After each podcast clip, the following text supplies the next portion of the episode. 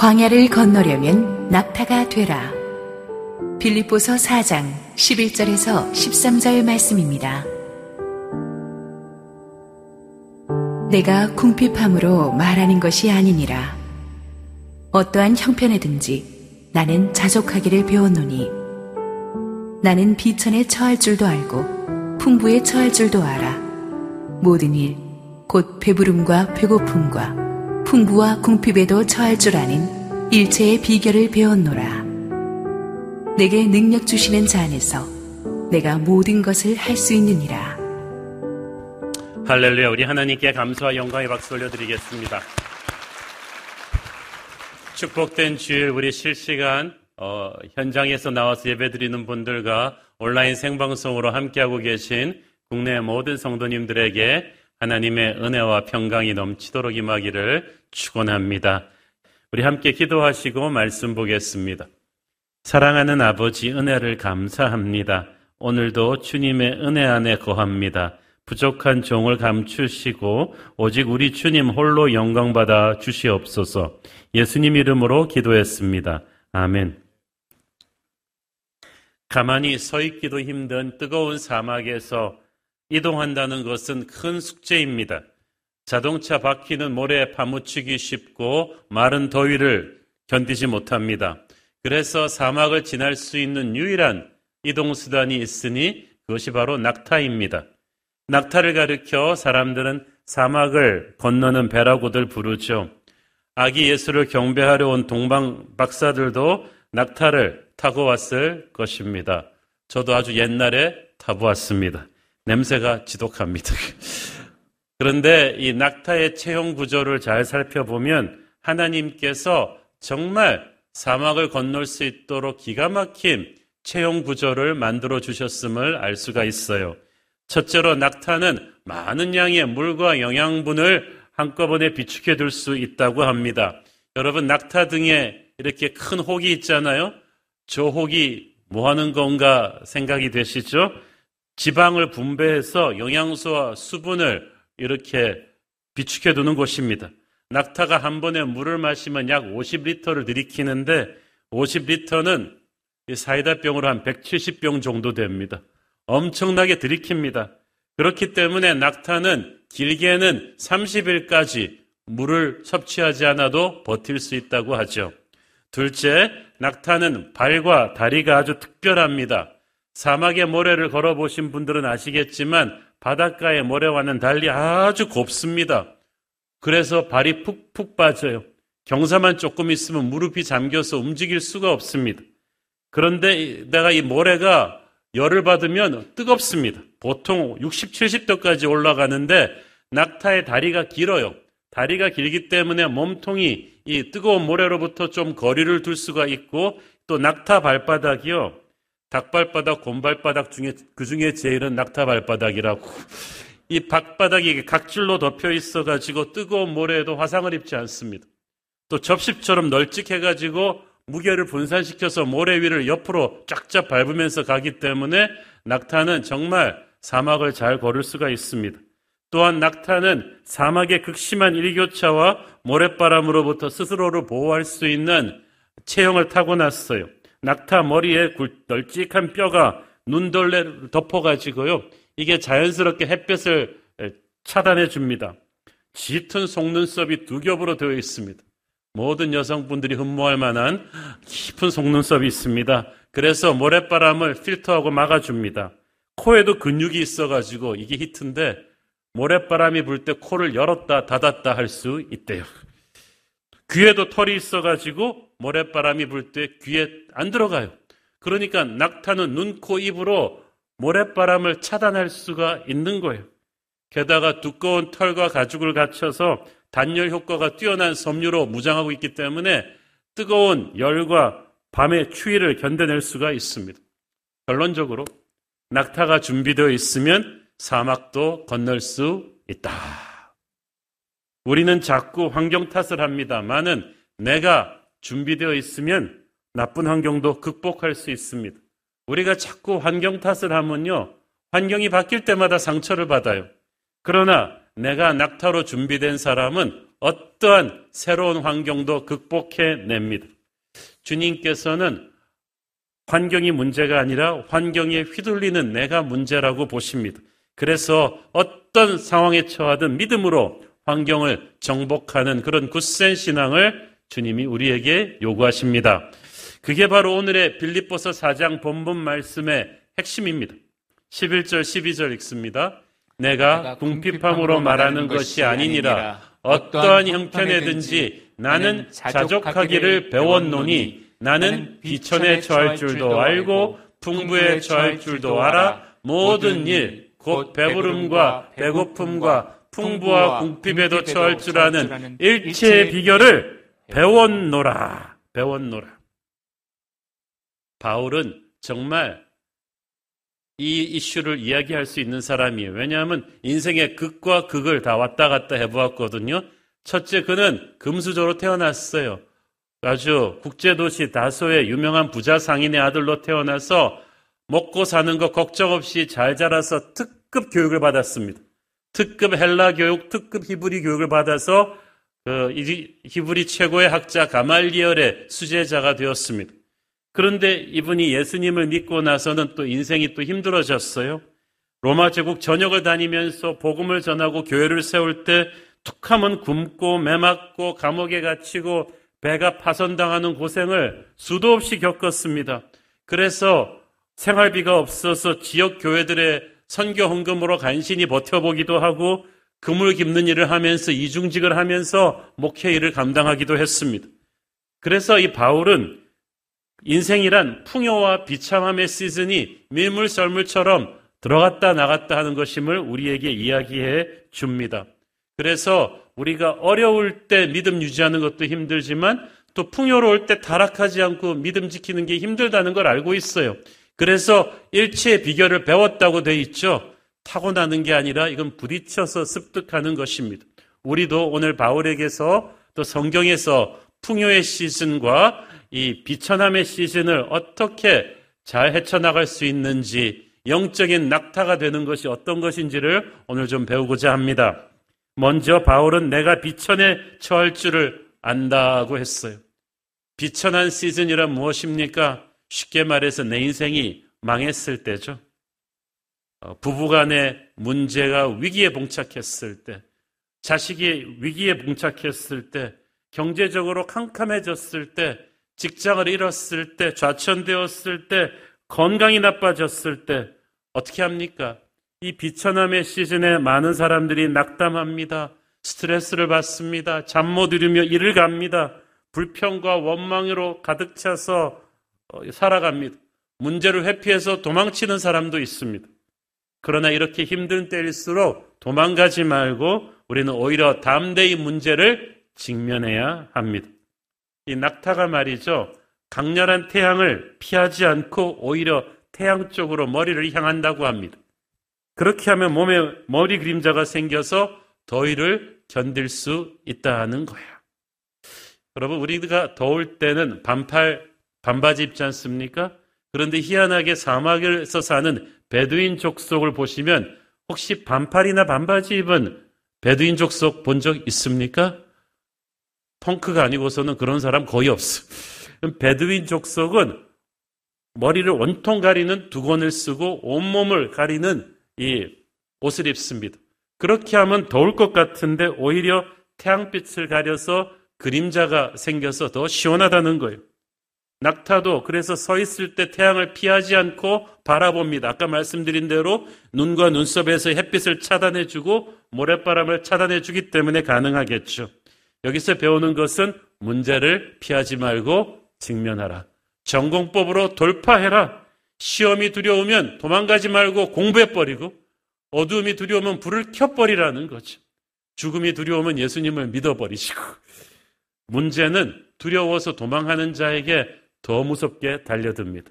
절대 문제에 등을 보이면 안 됩니다. 정면으로 맞서라. 너희는 맞설 능력이 있다고 하나님 말씀하세요. 둘째, 이 상황 속에서 내가 할 수 있는 몸부림을 쳐야 돼요. 내가 할 수 있는 노력을 해야 됩니다. 이 비천함의 시즌은 나의 정상적인 루트가 막힌 거예요. 정상적인 방법인 길이 없어요. 그러나 모든 길이 다 막힌 것은 아니죠. 성경은 하나님은 우리가 시험 당할 때도 피할 길을 내시는 분이라고 했습니다. 어렵지만 길이 없는 건 아닙니다. 사방이 막히면 하늘길이 있습니다. 그러므로 우리가 몸부림치며 노력해야 되는데 다만 지금까지와 같은 방법으로는 안 돼요. 새로운 돌파구를 찾아서 패러다임 전환을 하늘의 지혜를 구해야만 합니다. 예를 들어서 오늘 읽은 빌립보서가 바울의 옥중서신이거든요. 옥중 서신은 문자 그대로 감옥에서 쓴 편지예요. 바울이요 타고난 행동파예요. 아침에 딱 눈 뜨고 일어나면 부지런히 뛰는 사람입니다. 그런 성격이니까 그 로마 제국을 두 번, 세 번 돌아다니면서 도시마다 교회를 세우고 제자 훈련을 시키고 전도하고 병든 자를 일으키는 사역을 정말 하루를 25시간으로 살았던 행동파예요. 아, 그런데 그런 사람이 갑자기 그냥 감옥에 텅 갇혀서 아무것도 못하는 거. 아, 답답해서 못 견뎠을 것 같아요, 우리 생각엔. 막 감옥문을 치면서, 야, 야, 탈옥하자. 나 못 견디겠다. 이런 것이 아니고, 바울은, 어, 그래?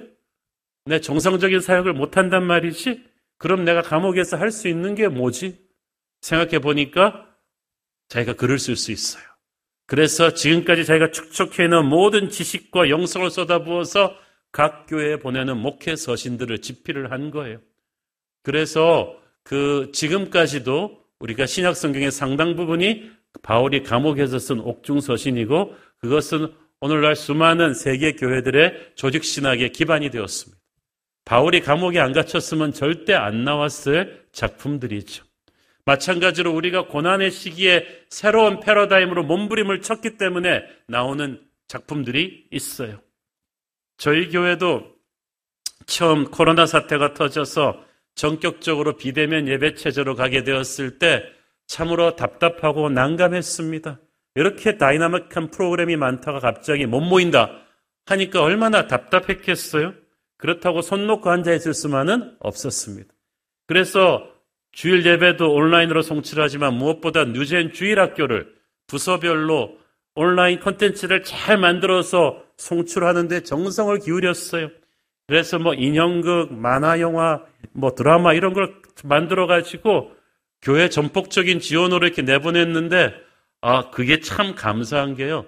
부모님들이 애들을 예배를 드리게 해야 되니까 할 수 없이 같이 보는 거예요. 그리고 나서 성인 예배도 또 드려야 되는 거예요. 그러니까 가족이 다 함께 예배하는 가정 예배를 역사상 처음으로 드린 가정들이 많았다는 거죠. 어, 그리고 처음으로 주일학교 예배가 얼마나 은혜로운지를 많은 부모님들이 체험하시게 되셨어.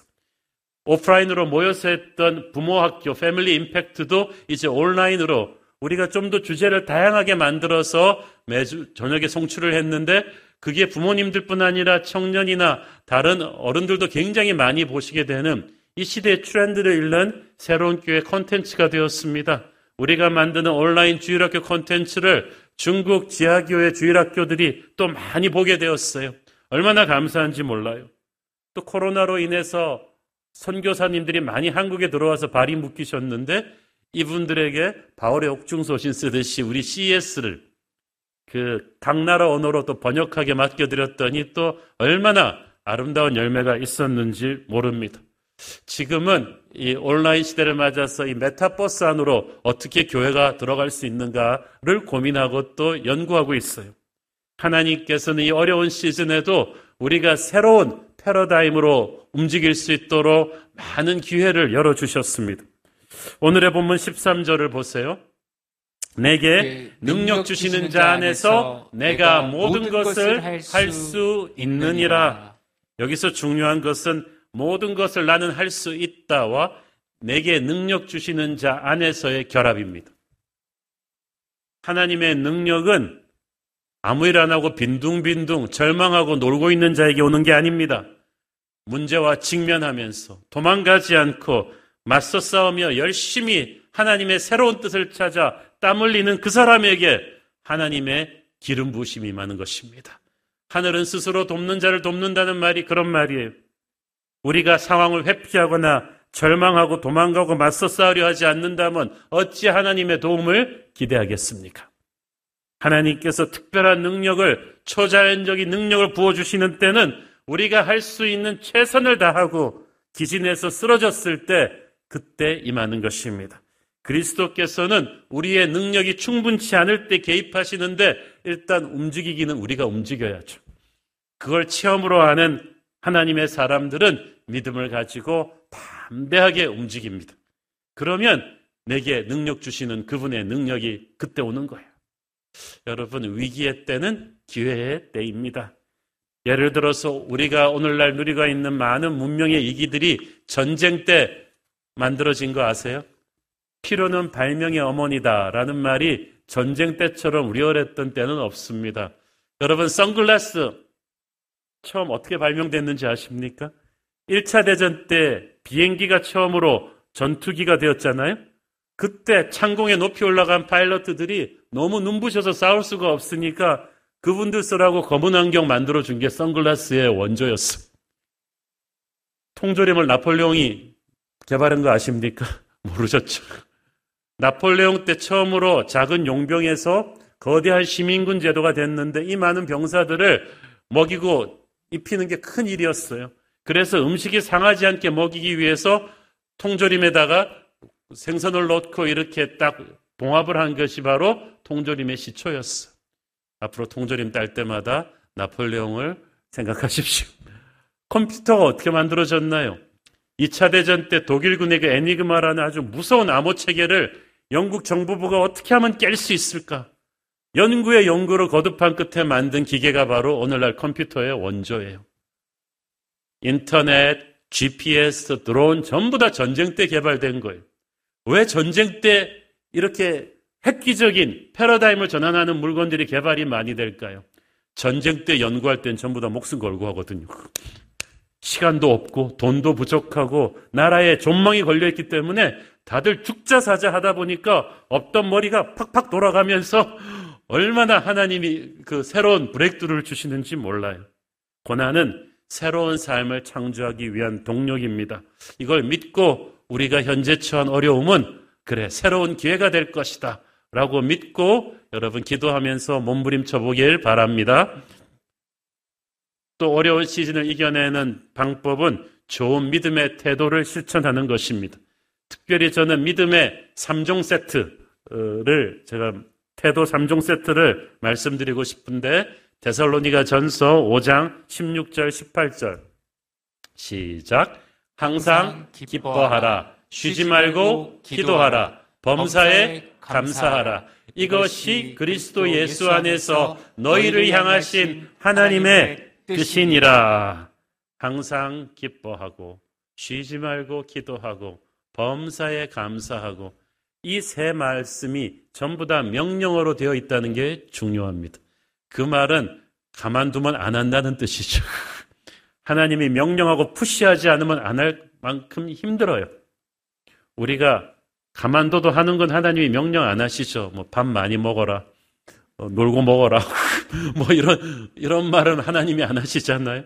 그러나 항상 기뻐하고 쉬지 말고 기도하고 범사에 감사하고 특히 어렵고 힘든 시즌에 이렇게 하는 건 정말 어렵습니다. 세상 사람 그 누구도 이렇게 하는 사람 없어요. 영유하는 거예요.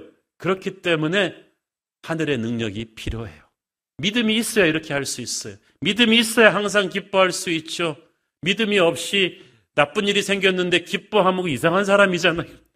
믿음이 있으니까 지금 이게 나쁜 일 같지만 이 상황 속에도 하나님의 섭리가 있다고 믿는 거잖아요. 하나님의 선하심을 믿으니까, 하나님의 능력을 믿으니까 세상 사람들은 모든 상황이 흙탕물이라고 하지만 믿음의 눈으로 보니까 흙탕물 속에 숨겨진 진주가 있다고 보는 거예요. 그래서 우리는 상황은 어렵지만 기뻐하기로 결단합니다. 또 이때 쉬지 말고 기도하라고 합니다. 열심히 기도하라 그러지 않고 쉬지 말고 기도하라. 기도의 흐름을 끊지 마라. 때로는 기분이 안 받쳐줄 때도 있고 기도가 잘 안 나올 때도 있지만 상관없다. 기도의 흐름을 끊지 말라는 거예요. 왜냐하면 기도의 흐름을 끊으면 근심 걱정이 몰려와요. 여러분, 기도 안 하는 시간에 우리는 100% 걱정합니다.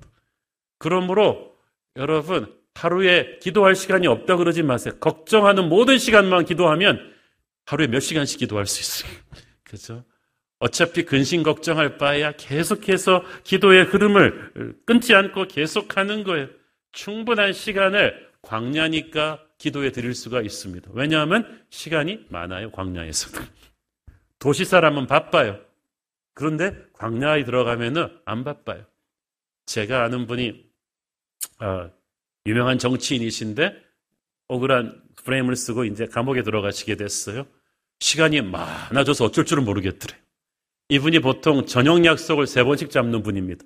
6시에 먹고 8시에 먹고 10시에 먹고 그렇게 바쁘게 다니던 분이 갑자기 감옥에 가니까 술, 담배도 못하죠. 소식으로 먹어야죠. 하루에 보는 사람은 간수장밖에 없죠. 그러니까 독방에 있으니까 시간 많더라는 거예요. 많은 시간이 생겨서 기도하게 되었대요. 그래서 기도의 용사가 된 거예요. 여러분, 우리가 쉬지 않고 기도하면 할 수 없이라도 하나님을 많이 생각하게 돼 있어요. 모든 문제도 하나님을 생각하면서 보면은 문제가 그렇게 옛날처럼 그게 크게 다가오질 않아요. 하나님을 많이 기도하며 생각하게 되고 하나님을 많이 생각하게 되면 어느 순간부터 생각이 긍정적으로 바뀌어져 있어. 왜 우리가 부정적으로 많이 생각하느냐? 문제를 너무 날카롭게 보기 때문에. 근데 문제를 부인하는 게 아니라 기도를 하면 어쩔 수 없이 하나님을 많이 생각하게 되고 그러면 생각이 긍정적이 되고 생각이 긍정적이 되면 말이 긍정적이 되고 태도가 긍정적이 되고 하나님께서 역사하실 영적 토양이 준비가 됩니다. 셋째로 범사에 감사함. 안 좋은 일이 생겼을 때 감사하는 것 참으로 어려워요. 자, 여기서 중요한 것은 감사를 생각만 하지 말고 입으로 표현하는 거예요. 제가 몇 번 말씀드렸죠. 우리는 입술의 열매를 먹게 된다. 그래서 너희가 마음으로부터 믿고 입술로 시인해서 선포해서 구원에 이른다고 했어요. 우리가 이렇게 할 수 있는 것은 감사가 이 어둠의 시기를 뚫고 나갈 수 있는 열쇠이기 때문이에요. 시편 100편에 보면은 감사함으로 그 문에 들어간다고 했어요. 그 문은 하늘의 문이에요. 축복의 문이요 기적의 문입니다. 하늘 문이 열리면 지옥 문이 닫힙니다. 하늘 문이 열리면 천사가 나오고 마귀가 물러가게 되죠. 그래서 제일 중요한 키는 하늘 문을 여는 거예요. 지금 여러분이 처한 상황이 아무리 복잡하고 힘들어도 그건 중요하지 않아요. 하늘 문이 열리느냐 안 열리냐. 그런데 하늘 문을 여는 유일한 암호는 감사예요. 불평도 아니에요. 원망도 아니에요. 데모하는 거 아니에요. 감사해야 돼요. 지난번에 오아시스 설교할 때 제가 말씀드렸죠. 그 부엘의 우물을 어떻게 터뜨렸는가. 지도자들부터 모든 백성들이 나와서 감사와 찬양을 했을 때 우물이 터졌잖아요. 감사는 아직 이루어지지 않는 미래의 축복을 끌어오는 것입니다. 그러므로 여러분이 감사를 생각만 하지 말고 입술로 계속해서 말해야 돼요. 영국의 위대한 설교자였던 스폴전 목사님은 이렇게 말했습니다. 하나님께서는 촛불에 감사하는 자에게 등불을 주시고, 등불에 감사하는 자에게 달빛을 주시고, 달빛에 감사하는 자에게 햇빛을 주시고, 햇빛에 감사하는 자에게 천국의 광명을 주신다. 할렐루야. 그 뭔 말이죠? 감사하는 자는 갈수록 인생이 업그레이드 될 것이다. 축복을 딛고 더 큰 축복이 열리게 되는 거예요. 항상 기뻐하고 쉬지 말고 기도하고 범사에 감사하는 이 믿음의 3종 세트 태도를 무슨 일을 하든 어떤 상황에도 우리가 계속 유지한다면 우리는 이 광야를 이겨낼 수가 있다는 거예요. 그러므로 여러분이 그런 좋은 태도를 가지세요. 마귀가 떠날 거예요. 그리고 세상의 영이 여러분을 흔들지 못할 것입니다. 아까 낙타의 특이한 신체 구조 말씀드릴 때 제가 뭐라고 했나요? 낙타의 눈, 코, 입, 귀 이런 것은 사막에 모래바람이 못 들어오게 차단해 준다고 했죠. 낙타의 발, 가죽, 털 이 모든 게 사막의 더위와 추위가 못 들어오게 차단해 준다 그랬죠. 그래서 낙타는 모래 속을 뚫고 가지만 모래가 안으로 들어오지 못하게 하는 장치가 있는 거예요. 마찬가지로 우리는 세상 속에 있지만 세상이 우리 안으로 들어오게 하지 않는 세상의 영이 우리를 흔들 수 없도록 딱 방어 장치를 하고 있어야 돼요. 그 방어 장치가 항상 기뻐하고 쉬지 말고 기도하고 범사에 감사하는 태도입니다. 항상 기뻐하는 사람에게는 슬픔이 발돋을 틈이 없어요. 쉬지 말고 기도하는 사람에게는 걱정이 와서 퉁겨나가게 되고 범사에 감사하는 사람에게는 원망이 와서 퉁겨나가게 되는 거예요. 세상에 모래바람이 들어올 수 없어요. 영적으로 아주 내면 세계가 튼튼해지면 하늘의 기적을 우리가 다운로드 할 수가 있죠. 황무지가 변하여 옥토가 되는 역사가 일어날 것입니다. 자, 그런데 인생의 어려운 이 시즌을 지나는 것 이상으로 중요한 것은 풍요의 시즌을 잘 지나는 거예요. 혹자는 이렇게 말씀하십니다. 아니, 목사님, 풍요로운 시즌을 지내는 법을 꼭 배워야 돼요. 너무 쉽잖아요. 그냥 즐기면 되잖아요. 다 잘 되는 시즌인데. 그런데 그렇지 않아요. 바울은 풍부에 처할 법을 배워야 한다고 말합니다. 왜냐하면 고난의 때에 오히려 강한 믿음을 지켰던 사람이 성공의 매력을 이기지 못하고 시험 들어서 무너지는 경우가 많거든요. 그래서 성경은 선줄로 생각하는 자는 넘어질까 조심하라고 얘기합니다. 풍요의 시즌에 우리가 조심해야 될 게 두 가지가 있어요. 하나는 교만이고 또 하나는 나태함입니다. 첫째, 교만. 어, 사람이 성, 갑자기 성공하면 교만해지기 쉬워요. 교만이 왜 무서우냐 하면은 관계를 파괴합니다. 하나님과의 관계를 파괴하고 인간끼리의 관계를 파괴합니다. 왜 하나님과의 관계가 파괴되냐? 교만한 사람은 자기 힘으로 성공했다고 생각하니까 자기가 신이에요. 감사가 없는 게 당연하죠. 자기 자랑이 심해집니다. 아쉬운 게 없으니까 기도 생활, 예배 생활이 차가워집니다. 그렇게 해서 교만해져서 하나님과의 관계가 무너진 사람은 다른 사람들과의 관계도 좋지가 않아요. 자기가 남들보다 잘났다고 생각하니까 항상 남을 가르치려고 들어요. 남 칭찬 잘 안 하고 남 정죄합니다. 사람들이 다 자기를 섬겨주길 기대하죠. 나우중 신드롬, 나는 우주의 중심이다. 그렇게 생각해. 그 사람들이 점점 자기 옆에서 멀어져 가죠. 여러분, 그래서 풍요의 시즌에 늘 겸손하십시오. 겸손은 어, 자기 비하가 아니라 하나님을 계속해서 바라보는 것입니다. 성공의 때 하나님을 더 깊이 바라보시고 더 많이 예배하셔야 돼요.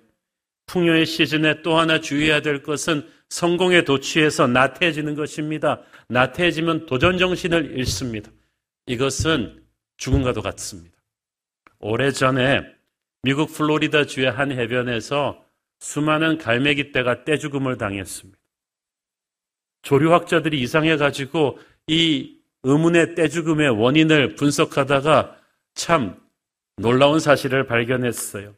그 해변에는 이 어촌이 있고 새우잡이 배들이 많이 정박해 있는데 갈매기들은 고기를 잡아먹기보다는 이 어부들이 새우 잡고 나서 이 그물을 털 때 땅에 떨어지는 이 새우들을 아, 이 집어먹었다고 합니다. 처음에는 디저트 삼아서 먹다가 이게 맛이 있으니까 항상 여기 와서 죽치고 앉아서 그 새우들을 먹고 살았다는 거예요. 그런데 수십 년이 지나서 기후의 변화로 해류가 달라졌습니다. 그래서 새우잡이 배들이 전부 남쪽으로 옮겨가고 어촌이 폐쇄됐어요. 그러니까 갈매기 떼가 새우를 더 이상 먹을 수 없게 되어서 집단으로 굶어 죽은 거예요. 근데 기가 찰 일은 그 바다에는 먹이가 될 수 있는 물고기들이 굉장히 많았다는 거예요. 보통 갈매기들 같으면 그 물고기 떼를 사냥해서 먹고 살았을 텐데 문제는 이 갈매기들께서 수십 년 동안 이일안 하고 새우잡이에서 털려두는 그 새우들 공짜 새우 먹고 사는데 익숙해져 있어가지고 그냥 먹이를 잡는 수고 대신 굶어 죽는 편을 택한 거죠. 공짜로 먹을 수 있던 새우가 오히려 재앙이 된 것입니다. 이것이 우리한테 무엇을 시사합니까? 골프 천재 타이거 우즈가 한참 성공해져서 유명해졌을 때입니다. 농구 천재 마이클 조던이 그에게 와서 이렇게 조언했답니다. 타이거, 사람들이 아무리 널 칭찬해도 넌 자만하지 말고 가서 연습해. 계속 연습해. 그 누구보다 열심히 연습해. 그게 그 타이거 우즈의 가슴에 깊이 새겨져서 PGA에서 가장 열심히 연습하는 선수가 되었다고 하죠. 여러분, 성공에 도취되어서 나태해지면 큰일 납니다. 깨어서 계속해서 노력해야 돼요. 초심을 유지해야만 됩니다. 저는 작은 숫자의 창립 멤버들과 함께 12년 전 처음 새로운 교회를 개척했을 때 그 초심을 변함없이 유지하기 위해서 스스로 몸부림을 많이 칩니다. 제가 항상 초심을 유지할 수 있는 자리는 저기 강단 앞에서 기도하는 자리예요. 12년 전이나 지금이나 똑같은 스팟이에요. 거기에 무릎 꿇고 땅에 머리를 대고 기도하면서 하나님께서 주셨던 은혜를 생각합니다.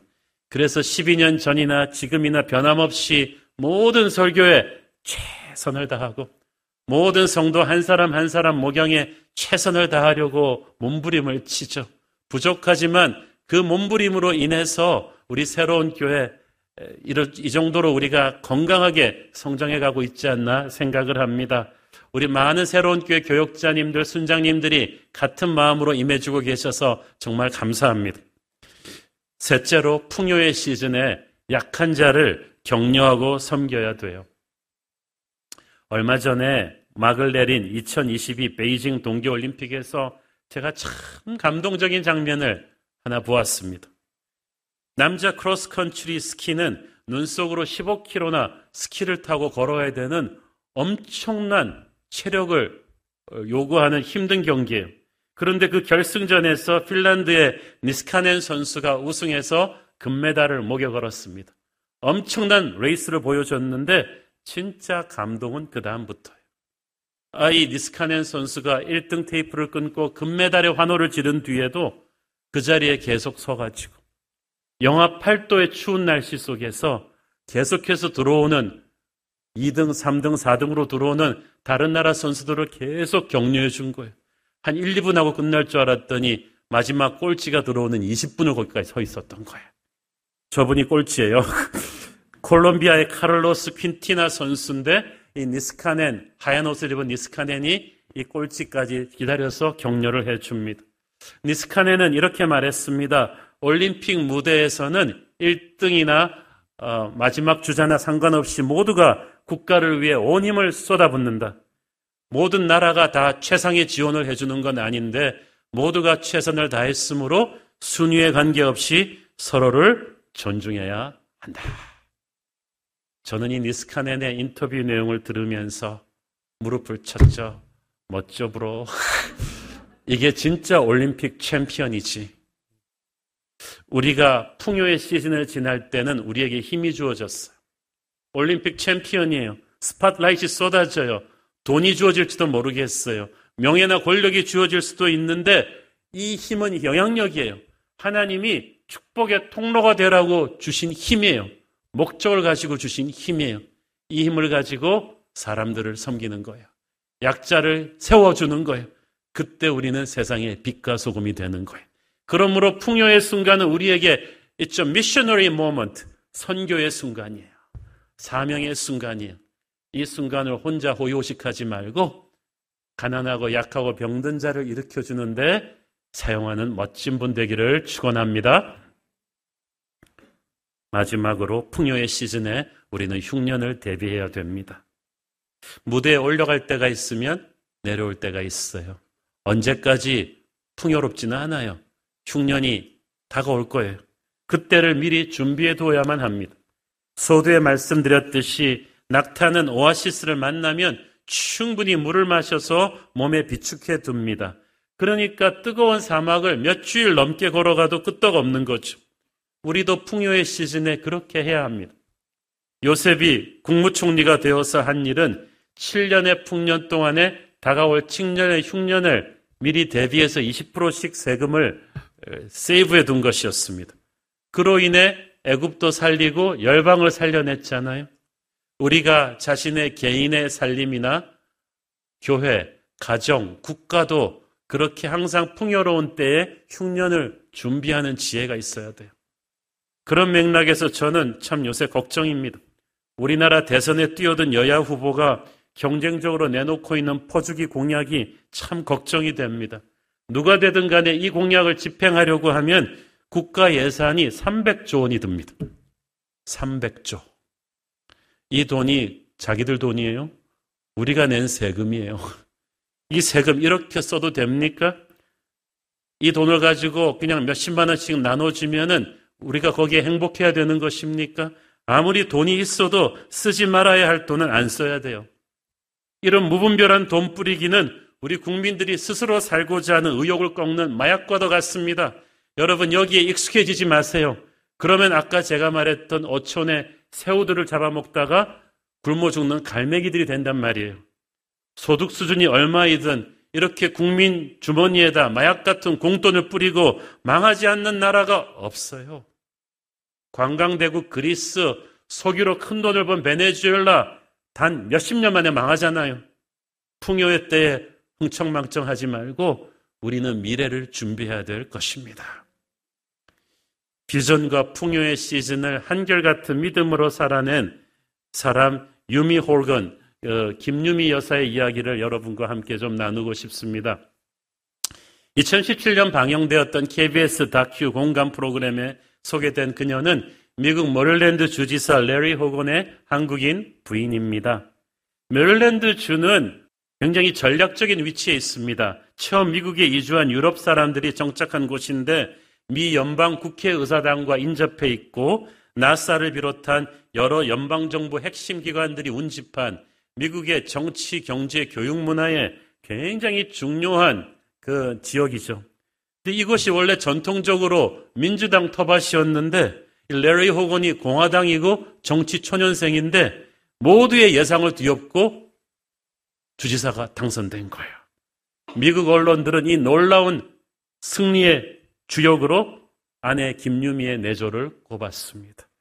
김유미는 선거 기간 동안에 머릴랜드 전역을 다뤄다니면서 특히 아시안계, 중남미계 모든 소수민족계의 표를 쓸어왔을 뿐 아니라 백인 흑인 유권자들로부터도 폭넓은 지지를 얻어냈어요.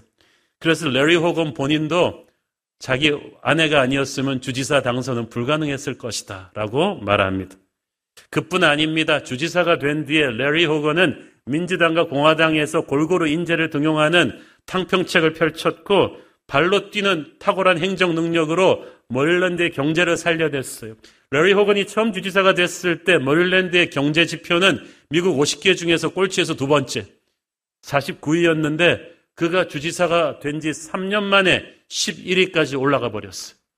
엄청나게 많은 기업들이 같이 기업하고자 하는 그런 주가 되었어요. 그래서 그는 주민 지지율 70%를 받으면서 재선에 성공했고 이제는 아주 강력한 차기 대통령 후보 중에 하나로 거론되고 있습니다. 여기에도 아내 김유미의 역할이 컸죠. 왜냐하면 레리 호건이 주지사가 된 지 6개월 만에 암에 걸렸어요. 아주 빠르게 번지는 암이어서 미국 언론들은 레리 호건이 주지사의 업무로 컴백하기는커녕 저러다 죽는 게 아닌가라고 걱정했습니다. 그런데 이 김유미 여사가 헌신적으로 매일 남편을 위해서 기도하고 남편을 케어하면서 긍정적인 말과 언어로 당신은 살아날 수 있다. 하나님이 당신을 살리실 것이다.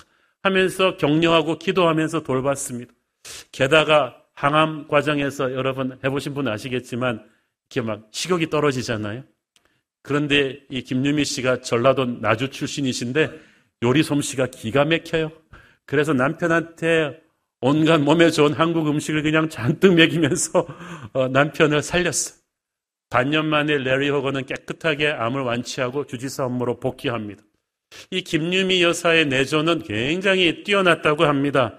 인종과 경제, 교육 수준 상관없이 특히 가난하고 소외된 이민자, 장애우, 예술인, 여성들을 돌보는 일들을 헌신적으로 했는데 음식 솜씨가 좋고 부지런해서 많은 사람들에게 코리안 푸드를 한국 음식을 직접 해먹이기도 했다고 하죠. 그래서 레리 호건의 정적들도 말하기를 유미 호건은 머릴랜드와 미국에 보내준 하나님의 precious gift, 귀한 선물이다라고 극찬했습니다. 어떤 사람들은 아, 이 김유미는 남편 잘 만나서 팔자 고친 신데렐라다라고 얘기하지만 그것은 그녀의 인생의 한쪽 면만을 본 어, 잘못된 편견이죠. 그녀는 참으로 눈물의 시즌을 거쳐왔습니다. 스무 살의 나이로 미국으로 이민 간 김유미 씨는 레리 호건과 결혼하기 전에 첫 번째 결혼에서 실패해서 딸 셋을 데리고 홀로 키워야 되는 싱글 맘이었습니다. 저도 미국 이민 생활하면서 뭐 육체 노동도 해봤습니다만은 미국에서 여자 혼자서 딸 셋 키우면서 사는 거 쉽지 않습니다. 그래서 정말 육체 노동을 투잡, 드리잡을 뛰면서 애들을 키워야만 했는데 어떨 때는 단돈 이불이 없어서 윗집 아줌마한테 빌려야 됐을 정도로 힘들었다고 합니다. 그런데 그녀의 이웃들이 말하기를 그래도 김유미는 한 번도 힘들다 죽겠다는 말을 해본 적이 없대요. 옷도 깨끗하게 항상 챙겨 입었고 항상 웃고 감사하고 살았기 때문에 사람들은 다 그녀가 괜찮게 사는 줄 알았대. 그 정도일 줄은 몰랐다는 거예요. 음식점에서 슈퍼에서 계속 투잡 들이잡을 뛰면서 아이들을 키울 때 그녀는 아이들한테 없어도 깨끗하게 입히려고 했고 불쌍한 모습, 엄마가 너무 처절하게 고생하는 모습을 안 보여주려고 했습니다. 그런데 밤늦게 집에 와서 또 새벽 4시에 일 갈 때 막 운전할 때 막 졸리니까 무릎을 꼬집으면서 기도했대. 주여, 저 졸음 운전하다가 잘못되면 큰일 납니다. 그러면서 일을 다녔다는 거예요. 그러면서도 고생을 고생으로 생각하지 않고 아까 제가 말씀드린 축복의 3종 세트. 항상 기뻐하고 쉬지 말고 기도하고 범사에 감사하고 딸들한테는 항상 긍정적인 축복의 기도. 하나님이 너와 함께 하실 거야. 엄마의 기도가 항상 너를 따라갈 거야 라고 해주었다고 합니다. 힘든 시절부터 이 김유미 씨가 교포교회 한 군데를 성실하게 출석했는데 이 KBS 다큐 팀이 이 교포교회 그 이분과 함께 고난의 시절부터 했던 그 교회 식구들, 우리 교회로 말하면 순식구들이죠. 인터뷰를 했는데 그 교회 권사님들이 그렇게 말하는 거예요. 김유미 씨는 힘들었던 시절에도 티를 내지 않고 기죽지 않고 단정했다는 거예요. 카키 바지 하나 입고 블라우스 하나 입어도 항상 깨끗하고 단정하게 자기 관리를 하고 가난했어도 내면이 꽉 찬 정직하고 긍정적인 사람이었다고 말합니다. 그래서 다들 말하기를 사람이 저렇게 반듯하니까 저렇게 축복의 제2의 인생을 하나님이 허락하셨구나. 교회 사람들이 다 그렇게 생각을 했다는 거예요. 딸 셋이 다 성장한 뒤, 어느 정도 성장한 뒤에야 김유미는 자신이 하고 싶었던 미술 공부를 시작했고 미대 교수가 되었습니다. 그리고 그것이 그 인생의 터닝 포인트가 되는 만남을 가져다 줬어요. 하루는 그림을 전시하고 있는데 그림 전시장에 그림을 보러 온 중화 미국 신사가 그림은 안 보고 김유미만 계속 보고 또 보고 어 그래서 마음이 있었던 거죠. 김유미는 세 명의 자녀를 둔 싱글맘이었지만 이 레리 호건은 어 진짜 그냥 수총각 나이가 있는 수총각 그리고 아주 하원원 아버지를 둔 미국 정치 명문가의 자제였는데 그때만 해도 부동산 업자였다고 해요. 근데 김유미 씨를 만나면서 재혼을 하면서 정치의 꿈을 갖게 되었죠. 레리 호건 주지사는 아내를 평가할 때 나의 아내는 내면과 외면이 다 아름다운 사람이다. 주지사 선거 때도 그랬고 내가 암투병 할 때도 그랬고 잘 살 때나 못 살 때나 한결같이 긍정적이고 한결같이 감사함이 가득한 믿음의 사람이다. 저는 이 다큐를 보면서 참 오늘 제가 설교하고자 하는 내용이 다 담긴 낙타 같은 인물이구나. 고난의 시즌과 풍요의 시즌을 한결같은 믿음으로 씩씩하게 잘 견뎌낸 믿음의 사람, 참 우리가 본받아야 될 인물 중에 하나다라는 생각이 들었습니다. 여러분, 그래요. 사람들은 겉의 모습을 보고 우리 인생을 평가할 수 있어요. 그런데요, 내면 세계가 하나님을 믿는 신앙으로 풍성하면요, 겉모습이 가난하고 볼품이 없어도 우리는 고귀합니다. 그렇지만 겉사람이 아무리 온갖 명품을 다 걸치고 있어도 내면 세계가 황폐하면 그 인생은 천박한 거예요.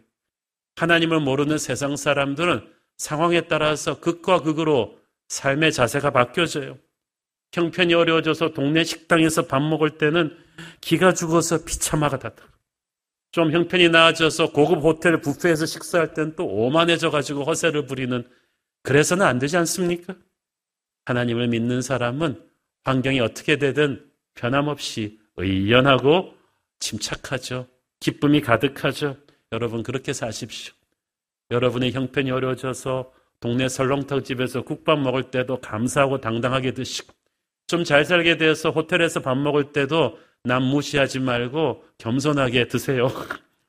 고난 가운데도 은혜가 있음을 알고 감사하시고 풍요로울 때도 위기가 있다는 것을 알고 여러분도 한때 가난했었다는 걸 기억하고 조심하십시오.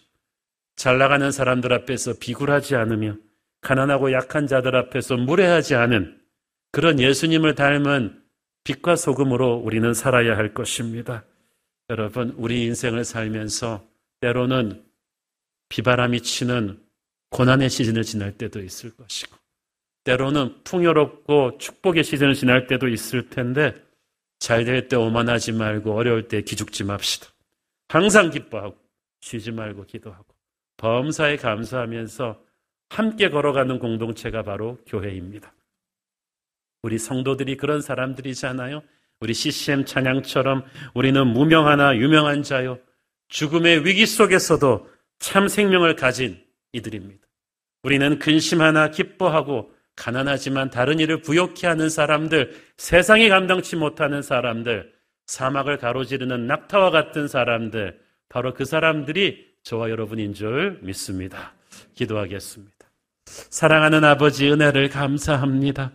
우리가 힘들고 어려운 시즌도 지나고 잘 되는 성공의 시즌도 지날 텐데 힘들 때 낙담하지 말고 잘 될 때 교만하지 않은 낙타와 같은 믿음으로 의연하게 승리하게 하옵소서. 예수님 이름으로 기도했습니다. 아멘. 우리 다 함께 일어나셔서 봉헌 찬양 드리겠습니다.